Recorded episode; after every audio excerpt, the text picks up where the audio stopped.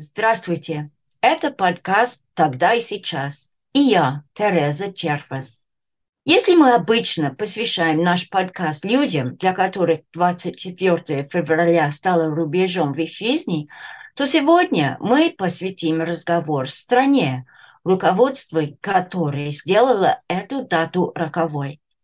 Речь идет, конечно, о России.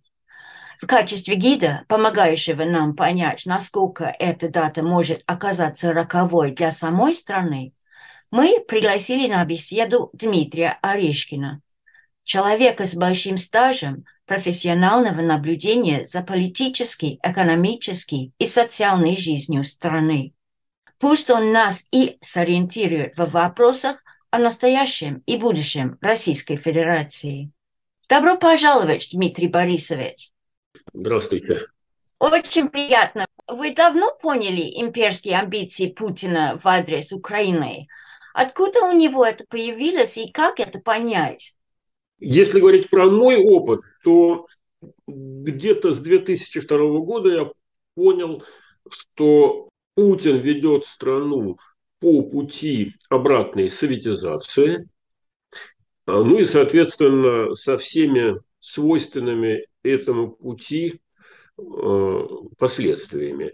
А, понял я это потому, что состоялась э, история с захватом террористами театрального центра на, э, в Дубровке. Это был так называемый Нордост. А, по манере поведения Владимира Путина и по манере штурма я понял, что ему контроль, политический контроль над ситуацией важнее, чем жизни э, граждан. Но, конечно, я не мог и до последнего не представлял, э, как то, что вы называете имперскими э, интенциями, проявится относительно Украины. Я все-таки думал, что да, Путин пытается восстановить советскую вертикаль, пытается восстановить эм, авторитарные традиции управления, управляемые выборы, подконтрольные суды, э, постепенно сужая свободы прессы, э, с тем, чтобы продлить свою э, историю пребывания во власти. Но то, что он решится на такую бесперспективную, с моей точки зрения, эскападу, как э, нападение на Украину, этого я себе представить не мог до 24 э, февраля 2022 года. Мне это казалось просто, ну, просто крайне глупо, потому что в моем представлении было понятно, что э, если Советский Союз не смог победить Афганистан, то Россия тем более не сможет победить Украину, ну и кроме этого у меня были такие живые соображения, что все-таки это два близких народа, начинать войну братоубийственную, это какое-то глупо, преступно, бесперспективно и так далее. Поэтому я этого предвидеть не мог, э, искренне полагал, что Путин не такой дурак, чтобы это начать. Но он начал. Соответственно, я не могу похвастаться, что я это предвидел раньше других. Скорее нет, скорее позже других. Но то, что так или иначе он приведет Россию к тупику и катастрофе, вот это я говорил еще и 10 лет назад, и 15 лет назад. И, в общем, думаю, что так оно э, и получилось. Спасибо. А вы сами решили уехать из страны, как я понимаю, после вторжения России в Украине. Какими были ваши аргументы для такого шага? Ну, смотрите, во-первых, э, я приобрел себе э, квартиру в Риге, потому что вместе с квартирой можно было тогда приобрести то, что называется вид на жительство, ВНЖ, в 2015 году. То есть я понимал, что Путин ведет Россию куда-то, какие-то чудовищные дебры, и вполне возможно придется из России уезжать. Поэтому заранее надо было подготовить запасную посадочную площадку. Но когда началась украинская война, оказалось, что одно дело теоретически понимать, что Путин ведет страну в тупик, совсем другое дело принять практическое решение все бросить, э, уехать в другую страну и начинать э, все по-новому. Мы уехали 2 марта. 2 марта, ну, соответственно, неполная неделя после начала войны. Поехали. 3 марта мы уже были в Риге. И, в общем, ну, с тех пор я уже назад в России никогда не бывал. Это довольно тяжелый опыт, болезненный опыт э, со своими минусами, но, по-видимому, неизбежный. Я думаю, что он будет расширяться. Все больше людей будет из России уезжать, она будет кровоточить э, людьми, кадрами, квалифицированными в основном, которые более или менее конкурентоспособны, знают иностранные языки, имеют иностранные паспорта, квалификацию, профессию и, соответственно, надеются реализовать себя здесь. Но всегда это тяжелый опыт. Смена, смена страны, конечно, это всегда нелегко. А мне было гораздо легче, чем другим, потому что у меня был ключ и была квартира. А у, мало у кого так сложилось. Но я знаю десятки людей, которые уехали и как-то приспосабливаются. В этом смысле Путин нанес, конечно, э, жесточайший удар по демографическому потенциалу, по культурному потенциалу, по научному потенциалу России. Э, и это все будет икаться еще долгие-долгие годы. Ну да, это как бы, как, как вы сказали, демографический удар, но как вы оцениваете эту волну эмиграции российской, это похоже или, или ни на что похоже? Ну, всегда есть что-то общее, всегда есть черты отличия. Понятно, что это не колбасная эмиграция, так называемая, когда э, люди уезжали из страны, устав от бесконечного дефицита, от э, того, что эта чертова колбаса стала темой для обсуждения. Надо же было построить на месте России такое государство, чтобы колбаса была для него э, таким, скажем, экзистенциональным, экзистенциональным фактором. Существовать, не существовать. Сейчас вот обвиняют людей этой колбасной миграции, что они променяли родину на еду. Э, ну что же это за родина, которая не может обеспечить достаточное количество еды для своих граждан? А я... Понятно, что это не похоже на Э, волну 70-х годов еврейской иммиграции, когда благодаря Кельсинским соглашениям открылось э, окно. И тогда говорили, что э, жена еврейка – это не роскошь, а средство передвижения. То есть под лозунгом воссоединения семей многие люди уезжали в конце 70-х. Тоже другая история. Мне кажется, что больше всего похоже на волну э, иммиграции 1917-20 года, 20, до, вплоть до 22 когда довольно быстро наступало прозрение и разочарование у тех, кто полагал, что началась новая историческая эра, пел гимны этой новой исторической эры, как товарищ Блок, э, который писал там «Скифы» и «12». А потом через э, буквально несколько месяцев, э, испытав разочарование и, кстати говоря, серьезные трудности, связанные со здоровьем, оказался под запретом, ему не, ему не разрешили выехать даже для лечения. Ну вот тогда люди и изгонялись из страны, уничтожались в стране, сами бежали из страны через лед Финского залива или еще по каким-то там путям. А, в чем сходство? В том, что э, бежали наиболее квалифицированные, наиболее самостоятельно мыслящие, в некотором смысле даже состоятельные люди, а, то, что можно было бы назвать элитой дореволюционной России, инженеры, э, музыканты, художники, писатели, философы, их выжимали, выдавливали из этой страны, потому что власть передавалась в руки э, беднейшему крестьянству и люмпен пролетариату, которое вот этих более благополучных, более состоятельных, более грамотных людей э, э, ненавидела каким-то классовым чутьем. Мне кажется, сейчас то же самое. Путин, как лидер политической периферии, и в географическом смысле слова, он, если посмотреть на карту электоральной поддержки, вы увидите, что минимальные результаты по выборам Путин получает в столичных городах, Москва, Петербург. Они достаточно высоки, но относительно других все равно снижены. А максимальный результат он получает как раз Э, на периферии. И в политическом, и в географическом, и в социальном, и в каком угодно другом смысле э, Путин опирается на периферию. А бегут из страны, соответственно, люди образованные, айтишники, врачи, инженеры, писатели, те, которые обладают конкурентоспособными навыками, знают иностранные языки, ну и так далее.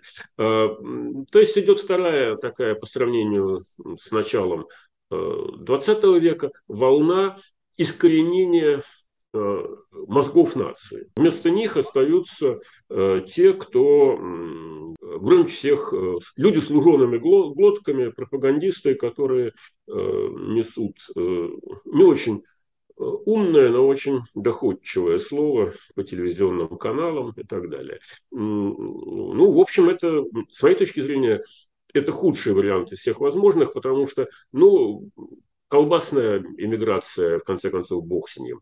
А национальная иммиграция тоже бог с ней. Но когда уезжают наиболее образованные, собственно говоря, и раньше тоже уезжали наиболее, по большей части все-таки самые продвинутые, во всяком случае, самостоятельно, способные самостоятельно мыслить люди а, не обращать внимания на пропаганду. Но сейчас практически целиком уезжают то, что можно было бы назвать наиболее продвинутой э, социальной стратой, средний класс. И, кстати говоря, именно по среднему классу сейчас, э, который начал формироваться в России после тяжелых реформ 90-х годов, именно по среднему классу и наносится удар путинской политики, в том числе и в экономическом плане, и в том числе в, в стандартах жизни, очень трудно выехать из страны, купить э, продукты и, скажем, там, э, если говорить про женщин, то какие-то тряпки, украшения достаточно высокого уровня, э, автомобили импортные. Вместо этого, пожалуйста, покупайте китайские. Не всем это нравится. Потом мы видели прошлой осенью всеобщую мобилизацию. Как вы видите последствия таку, такого шага? И вместе с тем, что очень много опять мужчин призывного возраста уехали из стран, страны и впоследствии ввели другой цифровой призыв. Как вы видите эти этапы? Что это говорит о режиме Путина? Ну, во-первых, там, там несколько, конечно, важных аспектов в этой проблеме. Первый – это то, что не, не, не оправдался путинский план Блицкрига. Он действительно думал, что он сделает эту специальную военную операцию, э, когда квалифицированные люди э, со специальными инструментами типа скальпеля э, в течение там считанных дней проводят эту операцию, берут под контроль Киев и большую часть Украины, включая ее левобережье. Это то, что на восточном берегу Днепра, как минимум он совершенно очевидно рассчитывал вот на этот вот успех, сопоставимый с тем, что произошло в Крыму, когда он говорил, что очень удачно. Э, э, кровища мало, а эффект большой. Э, так очевидно. Он, правда, говорил про Екатерину II, Екатерину Великую, а, ему это нравилось, что Крым он взял практически без кровопролития, потому что там была огромная, скажем так, огромная когорта агентов влияния в России среди силовиков, поэтому, в частности, не было сопротивления. Никто был к этому не готов, никто не ожидал. Он ожидал, что примерно так же успешно, быстро и легко он пройдет до Киева. Не получилось, и уже осенью оказалось, что воевать предстоит не Э, спецслужбами, а в виде такой массированной и плохо подготовленной армейской операции, которая нуждается в большом количестве живой силы. Ну, опять же, по советским традициям, воевать не столько умением, сколько числом. А, соответственно, пришлось проводить частичную мобилизацию, так это называлось. А второй важный аспект, помимо того, что не сработали путинские планы – Второе заключается, конечно, в социальной реакции. Именно тогда э, все социологи, ну, которые добросовестно делают свою работу, зафиксировали снижение рейтингов поддержки Путина на заметные 6-7 8 процентов. Потому что оказалось, что эта война влезла в большое количество семей и вырвала из этих семей там, мужей, братьев, детей э, мужского пола. А, это продолжалось в течение там, пары месяцев, потом рейтинг э, приподнялся, но уже он не рос, а в лучшем случае сохранял какие-то стандартные позиции, рейтинг поддержки Путина. Высокий, высокий. Но, опять же, сильно различающийся по возрастным градациям, по территориальным принципам. В Москве и в Питере поддержка слабее, на периферии выше. Среди людей старшего поколения поддержка Путина выше, среди людей младшего поколения поддержка Путина и его деятельности ниже. А, и все это довольно устойчиво продолжается и по сей момент на фоне постепенно растущего но едва заметного разочарования и заметного, заметного снижения интереса к этой войне э, среди э, россиян, особенно молодых возрастов. Значит, вторая важная сторона – это социология. Третья – это, конечно, демография. Э, у страны остро не хватает рабочих рук. Это нам, кстати, предсказывают, дают выслушать как свидетельство успешности путинской политики, нет безработицы ну, в условиях, когда мужчины в наиболее активном возрасте изымаются из семей и, соответственно, из экономики, из экономики в количестве там, э, нескольких сотен тысяч э, и бросаются на фронт, естественно, образуется дефицит э, рабочих рук. А, поэтому безработицы нет. Но и некому заниматься экономическим ростом. Соответственно, мы видим проблемы со строительной отраслью, мы, мы видим проблемы, э, с, особенно в сферах, которые нуждаются в квалифицированном рабочем э, классе, рабоч... в квалифицированных руках, их остро не хватает. А, ну, естественно, демографическое тоже последствие, потому что женщины не очень склонны рожать детей, у которых нет отцов или могут не быть отцы, или которые не уверены в своем будущем, потому что из семьи э, изъяли мужскую половину. Конечно, это отражается в том, что снижаются показатели рождаемости, и Россия одна из немногих стран э, мира, которая последние два года фиксирует э, абсолютную убыль населения ну, во-первых, обычно это компенсируется иммиграцией, приездом, а в Россию сейчас не так уж много народу э, приезжает. И потом, конечно, то, что называется естественное движение населения, то есть э, баланс между количеством родившихся людей и умерших людей. Этот баланс устойчиво негативен, но это характерно для всех почти европейских государств. Но еще и практически уничтожен позитивный в прежние времена миграционный баланс. Нет, он скорее стал негативным, потому что, э, да, десятки тысяч э, молодых людей, которые не хотят участвовать в этой войне, э, уехали, и этот процесс будет продолжаться и продолжается. Десятки тысяч молодых людей, которые не уехали, попали на фронт, и, и те, и другие не участвуют в российской экономики, во всяком случае, в полной мере. Ну, некоторые из уехавших удаленно работают э, на какие-то IT-сферы э, в России, но им теперь э, это делать будет все труднее, потому что путинская политика направлена на Э, затыкания щелей. Э, так что, по всей видимости, те, кто уехали и оттуда работали э, с российскими IT-корпорациями, будут вынуждены искать себе работу где-то на западных рынках. Я думаю, что примерно это сейчас и происходит. Ну вот, как минимум три таких события, то есть военный, три аспекта этого события. Военный, скажем, социальный, социологический и демографический. Все три, в общем-то, негативные были для Путина. Но понятно, что ему это не нравилось, понятно, что он этого не хотел, э, но он затеял эту войну, которой, я думаю, сам сейчас не рад, но ему проигрывать-то в ней нельзя, потому что это создает реальную угрозу его личной власти. Поэтому он должен будет проводить э, э, еще и еще мобилизации. Может быть, он не будет их объявлять как волну мобилизации, может быть, он ее как назовет по-другому, как сейчас это называлось, частичная мобилизация. Э, придумает какой-нибудь новый термин. Но все равно пушечного мяса не хватает, приходится из страны, из ее регионов выдавливать то, что раньше называлось налог кровью.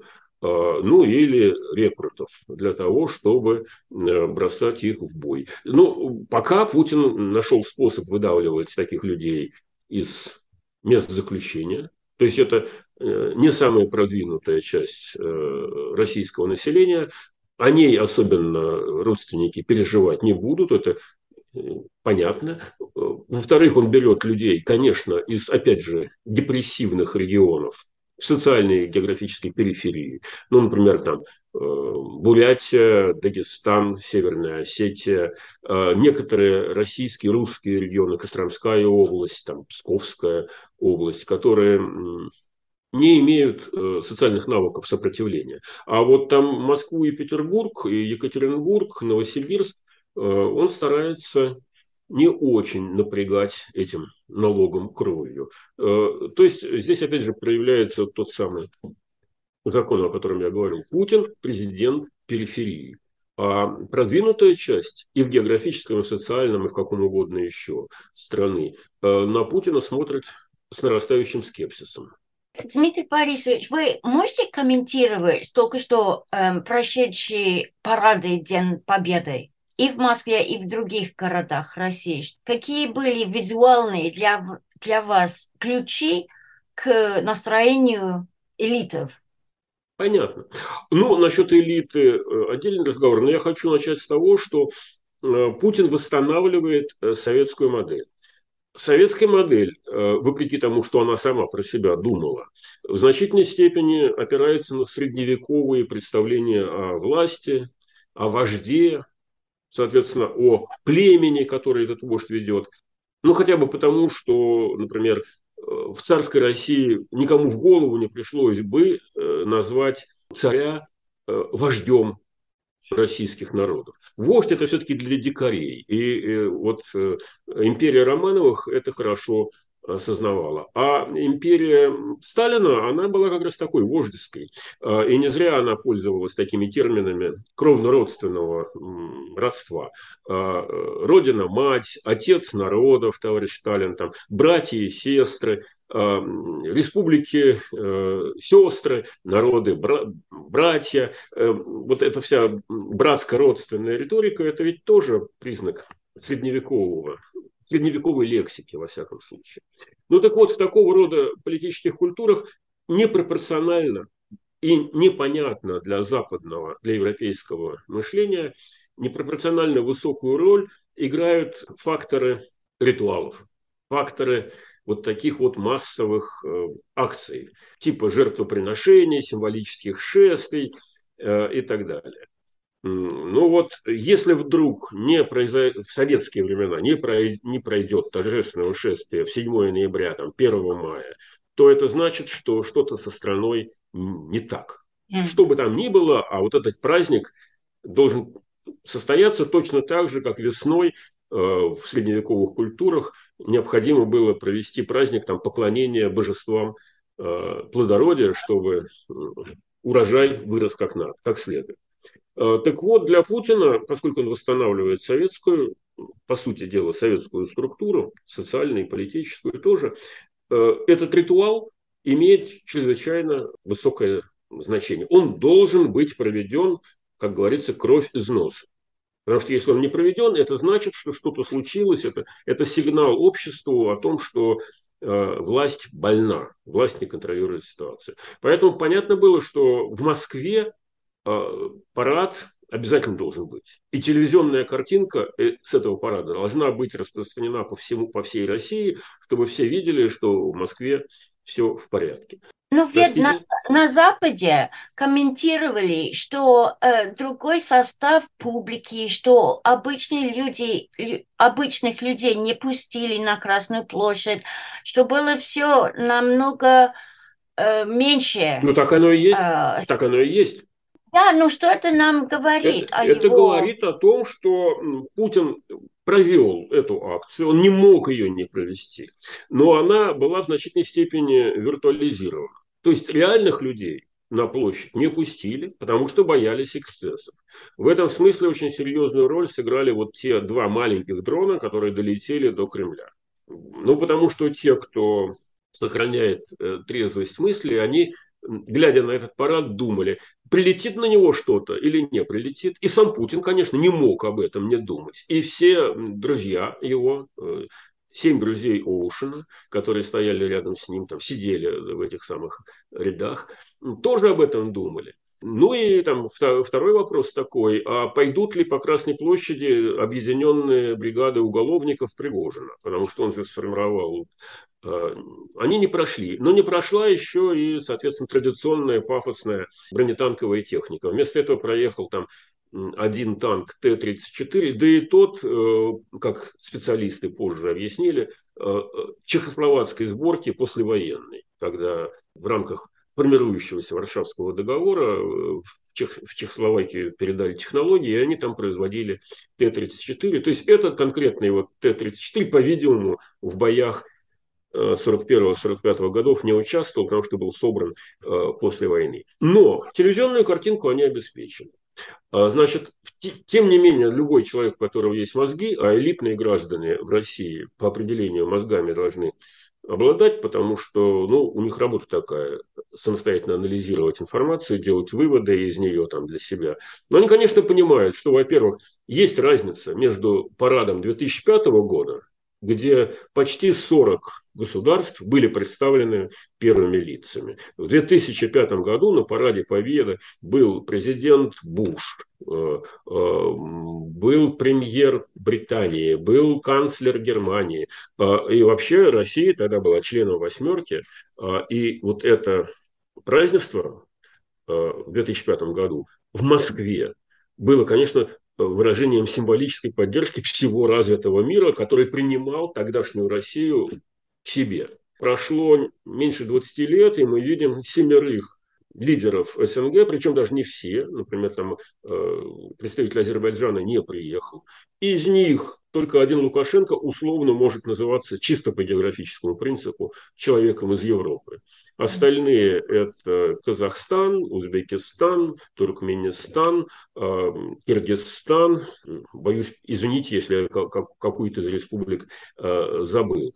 А, и Армения, которая формально тоже пока к Европе не принадлежит, поскольку расположена южнее главного Кавказского хребта, по которому проводится граница между Европой и Азией. То есть символически было понятно, что Путин обрубил 250-летнюю традицию России Петра Великого, который прорубил окно в Европу, построил Петербург, благодаря которому появилась э, э, российская наука, российская культура, русский язык современный и так далее. Вот э, начал рубить эту традицию товарищ Ленин и товарищ Сталин, которые перенесли столицу из Петербурга назад в Москву в 18 году. А Путин это продолжает. Путин все очевиднее разворачивается бронированной задницей к Европе э, и, соответственно, все шире вынужден улыбаться Азии. Э, ну и путинская элита это понимает. Она этому не радуется но она вынуждена под Путина подстраиваться, потому что иначе она все потеряет. А, и мы видели кислое выражение лица что генерала Шойгу, а, что этих вот гостей, которые приехали на Красную площадь, я имею в виду лидеров вот этих центральноазиатских э, государств. Все-таки что бы мы ни говорили в политкорректной э, лексике, но политическая влиятельность э, Британии, Соединенных Штатов, Германии, Франции и других европейских государств несколько выше, чем политическая влиятельность там, Гурбангулы, Берды Мухамедова или его сына Сердара, которые представляют солнечную Туркмению. Ну, есть некоторая географическая асимметрия. Так что да, здесь Путин оказывается лидером периферии. В данном случае уже не внутри российской, а так, даже не лидером. Потому что на самом-то деле лидером уже стал Китай. А одним из участников вот этого э, восточного блока, который пытается выстроить какую-то антизападную геополитическую конструкцию. Это первое. Ну а второе, конечно, что называется, упрощен, упрощенка. Есть такой термин в России, упрощенка, э, в смысле налогообложения упрощенного, упрощенная версия парада не было вот этих э, шеренг э, советской молодежи с белозубыми улыбками, не было широких э, трудящихся масс. Все по-быстрому сделали, за 45 минут свернули, и все, спаси, все свободны, э, всем спасибо. По телевизору все это смотрелось, конечно, правильно, а в реальности для Москвы это был, пожалуй, самый куцый, самый тусклый парад, который я, например, за свою жизнь помню.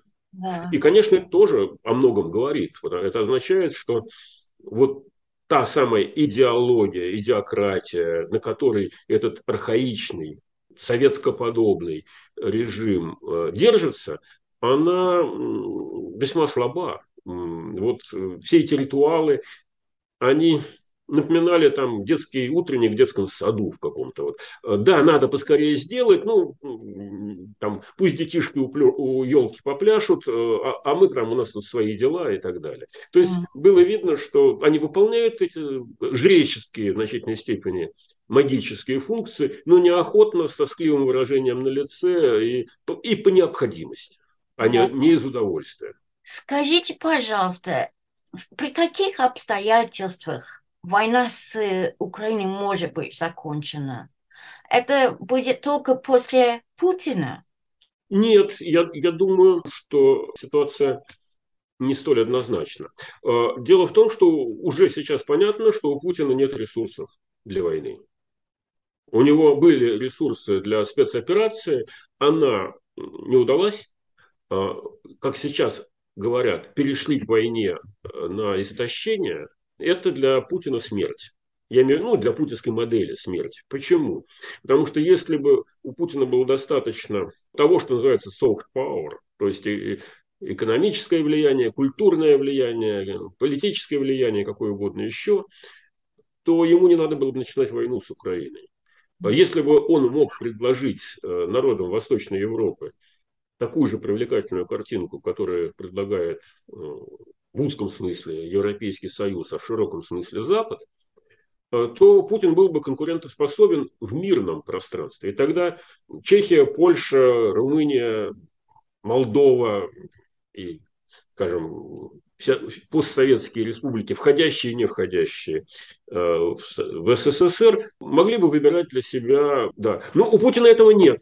Соответственно, он попытался удержать Э, Украину от вполне естественного тренда в сторону Европы, естественного, логичного, по-человечески понятного, силой, и не смог.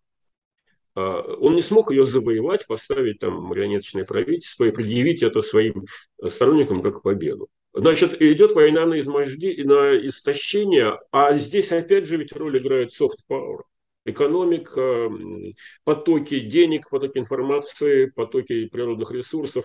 А, сейчас против Путина работают санкции, работают э, демографические процессы, политические процессы, военные процессы. Э, Украина наращивает военную мощь, а Путин ее растрачивает. Так что войну на истощение он тоже проигрывает. Э, и я думаю, что Запад это прекрасно понимает. Поэтому ваш вопрос, как это все закончится? Обычно такие конфликты заканчиваются, когда истощаются ресурсы. Или у обеих сторон сразу, или у какой-то одной. Я думаю, что в данной ситуации скорее истощаются ресурсы у России, чем у Украины. Потому что у Украины есть откуда подпитываться. Все-таки так или иначе, и довольно много э, Украине добавляют оружия, денег, э, ресурсов. Э, Путину черпать этого неоткуда. Поэтому раньше или позже его ресурсы будут истощены. Наступать он уже не может. По сути дела, наблюдая его риторику, в том числе ту, которая звучала на параде, если убрать э, внешнее оформление, а посмотреть на структуру его логики, то он перешел к оборонительной терминологии. Он же, мы не, я не говорю о том, что это вранье, но да, оставим, оставляем это в стороне. Но он говорит, что на нас напали – а мы блистательно держим оборону. То есть э, вот риторика победоносности, которая звучала там год назад, она смещается на прям противоположную риторику, что э, мы не даем захватить наши священные рубежи. А это значит, он уже в его голове картинка мира поменялась. Он не должен захватывать Киев. Он должен хотя бы удержать то, что уже вот есть. И, и в этом смысле вот то, то, чем он вдохновляет своих сторонников, оно ведь имеет скорее негативный характер. Ничего позитивного он им предъявить не может. Он, но, но он может предъявить негативное. То есть могло бы быть хуже. Они, они санкции объявили, а наша экономика не рухнула. Лучше она точно не стала, но она не рухнула, потому что снизилась всего на 2%. Они на нас напали, а мы, значит, держим оборону. Еще недавно он говорил про то, что мы наступаем. И у него остается совершенно такой необозримый простор э, рассказов о победах с негативным э, смыслом. Мы до сих пор еще не ввели карточки. Да. Это победа, да. Дроны прилетели в Кремль, но они ничего не смогли нарушить. То есть, вообще-то, представить себе что бомбардировку Кремля еще год назад, наверное, было бы сложно. Сейчас он, ну, подумаешь, эти дроны там прилетели, у них там было всего 100 грамм тротила. Вот это, по сути, оборонительная риторика, мне кажется, звучала в этом э, его выступлении на э, параде, и она так или иначе проявляется во все большем числе заявлений, э, которые поступают там из путинской элиты или с линии фронта. А, вот э, те же самые разборки Пригожина с э, Министерством обороны уже делят не лавры победителей, а выясняют, кто больше виноват.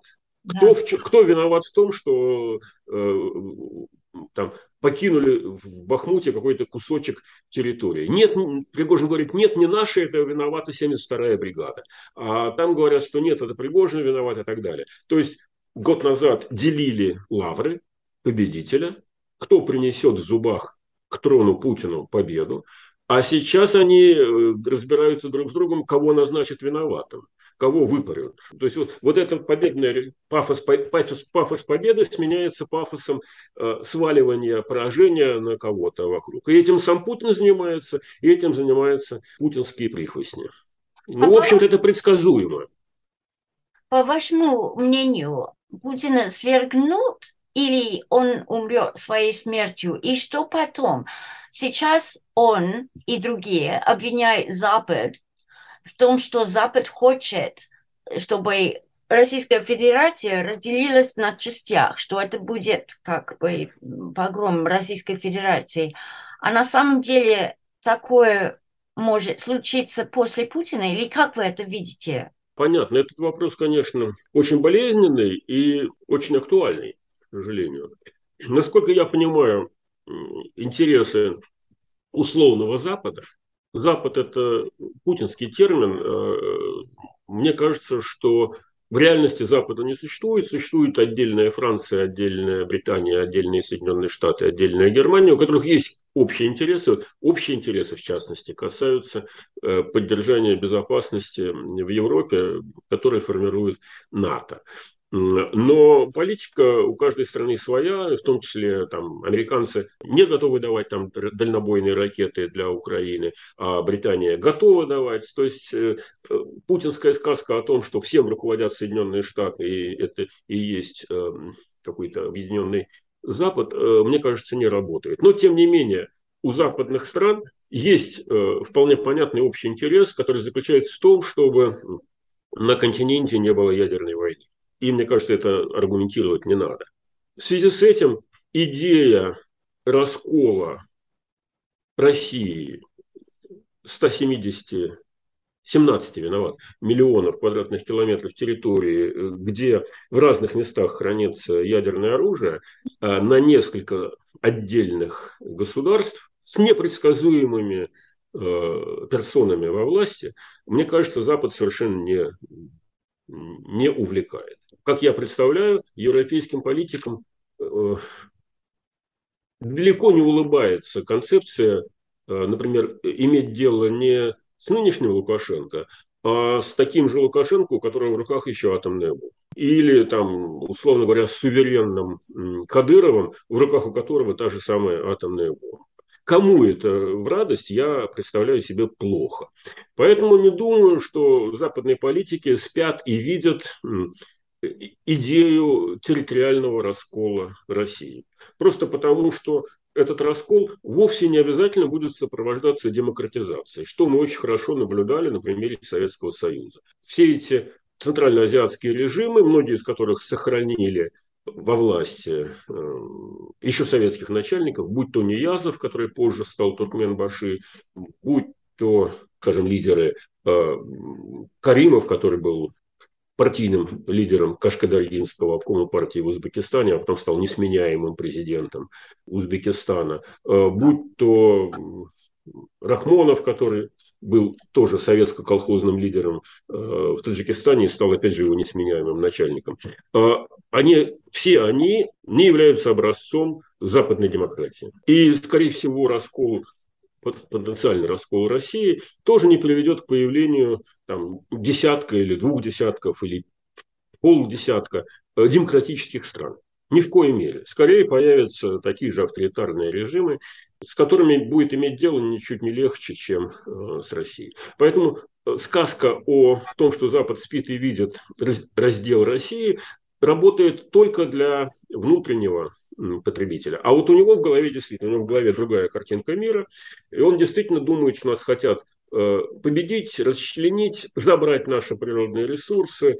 И вот эта вот еще советская пропагандистская картина, она очень прочна и очень глубоко укоренена э, в общественном мнении. Но общественное мнение не имеет никакого отношения к действительности. Оно существует в своей картинке, которая там создана благодаря системе образования.